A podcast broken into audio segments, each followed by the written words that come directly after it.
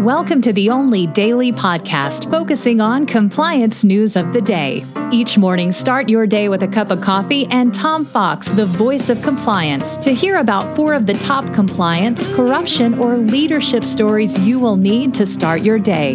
The Daily Compliance News is a production of the Compliance Podcast Network. May 25, 2020, the Memorial Day edition. First up from the New York Times.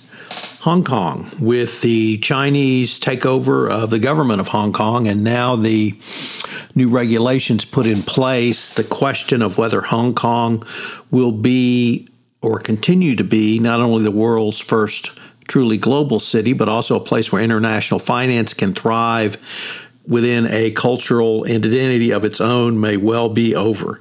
The question I have for you is does your company still maintain offices in Hong Kong? Is that the regional head of your Asia Pacific regions?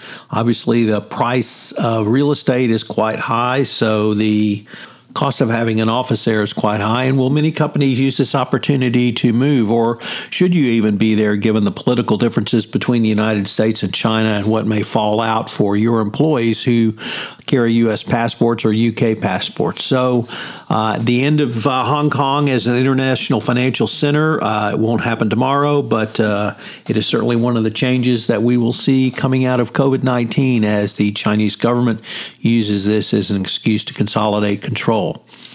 Next up, how can you do team building during the coronavirus pandemic? Well, according to the Washington Post, you can do things like cash, always a good idea, gift cards for food takeout or delivery, because it comes with a broader economic bonus. If everyone's stuck at home and bored of pantry staples, it feels nice to break the tedium. Others called for uh, paid time off. Obviously, that uh, could be something as well. But uh, the question I would pose to you as the compliance professional is what are you doing to thank your team and help your team and do team building when you can't get together as a team? So, uh, some of the uh, more of the questions that we're going to have to answer during and after, or rather, the uh, when we come out of the new normal of um, coronavirus. Next up, the Berlin based ad agency Omicron, who developed the racist advertisement for the new Volkswagen Golf model, and they were rightly skewered for it, has opened a uh, investigation to see how it actually happened.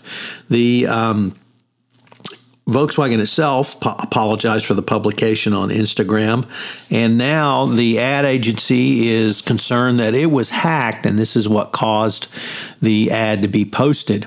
Uh, you would wonder how a creative would ever allow this to occur, but um, nevertheless, um, they believe a rogue employee may have interceded and posted the racist ad going forward. So, good luck with that, guys. And then finally, college football.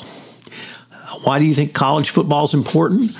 Or why should college football hold sway over the rest of the economy? Well, if you live in the South, that's not even a question you would entertain. Of course, it holds sway because, of course, it's football.